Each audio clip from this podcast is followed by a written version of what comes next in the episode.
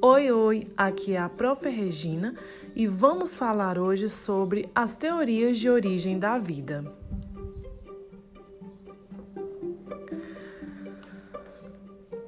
A curiosidade é uma característica imanente que faz parte da natureza dos seres humanos. Desde a história antiga, há indícios de que o ser humano questiona a origem dos homens e dos demais seres vivos. Inicialmente, sem método científico ou tecnologias que lhes permitissem uma melhor investigação do mundo ao seu redor, os humanos atribuíam os fenômenos para os quais não tinham explicações às forças divinas. Porém, com o tempo e os diferentes avanços científicos, novas tentativas de explicações sem cunhos religiosos foram surgindo. O criacionismo é a teoria que considera que todos os seres vivos foram criados a partir de intervenção divina. Várias culturas e religiões seguem esta ideia, e até pouco tempo atrás, esta era uma ideia também aceita no meio científico. Até o século XVIII, a maior parte dos cientistas acreditava que cada espécie havia surgido na Terra independentemente, sem parentesco entre si, e que suas características permaneciam inalteradas ao longo do tempo. A estas ideias damos o nome de teoria fixista. No entanto, os homens sempre tiveram curiosidade a respeito da vida de seu surgimento. Desde os primeiros pensadores, eles procuraram entender como surgiu a primeira forma de vida na Terra. Fato concreto é que nada surgiu da mesma maneira como é visto hoje, mas uma dúvida permanece: de onde surgiu a vida?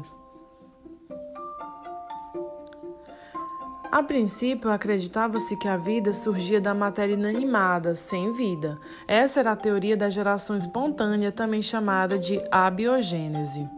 Os estudiosos da época, incluindo o filósofo Aristóteles, afirmavam que os seres vivos poderiam vir de material que não era vivo. Hoje percebemos claramente que a ideia é ilógica, mas na época diversos experimentos foram realizados para prová-la.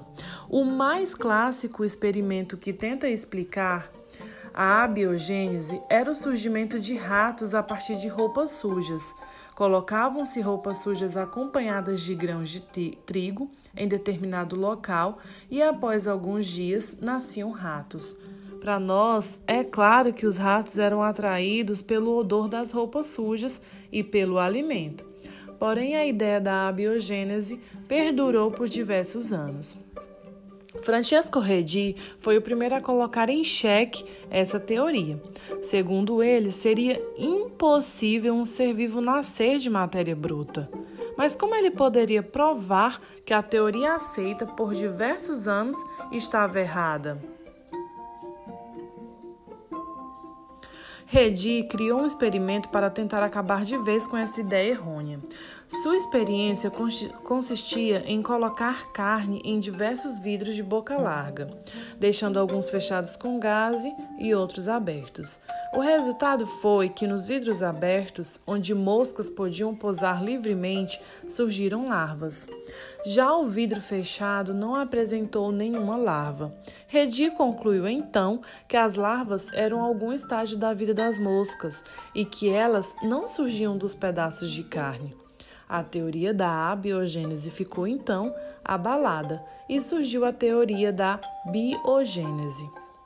A teoria da abiogênese continuou sendo aplicada para explicar o surgimento de microorganismos. Entretanto, alguns pesquisadores ainda não aceitavam que essa teoria pudesse estar correta e continuaram as pesquisas. Louis Pasteur, por volta de 1860, realizou alguns experimentos para acabar com qualquer dúvida que restasse acerca dessa questão. Ele colocou caldos nutritivos no interior de frascos de vidro, depois aqueceu e curvou os gargalos. Essa curvatura impedia a entrada de poeira e outras partículas presentes no ar, mas ainda mantinha o caldo em contato com ele.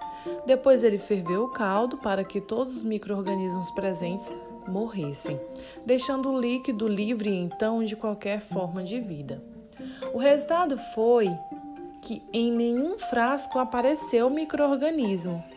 Pasteur concluiu então que os microorganismos ficavam presos no gargalo torcido e por isso o caldo não apresentava nenhum desses seres.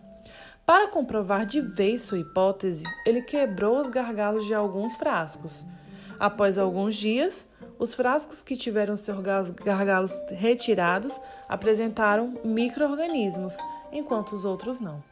Pasteur provou definitivamente que a teoria da abiogênese estava incorreta e que a vida poderia surgir apenas a partir de outra vida pré-existente. Entretanto, ao fazer essa afirmação, outra dúvida surgiu. Como surgiu a primeira forma de vida? Esse é o tema para o nosso próximo episódio. Fiquem ligados!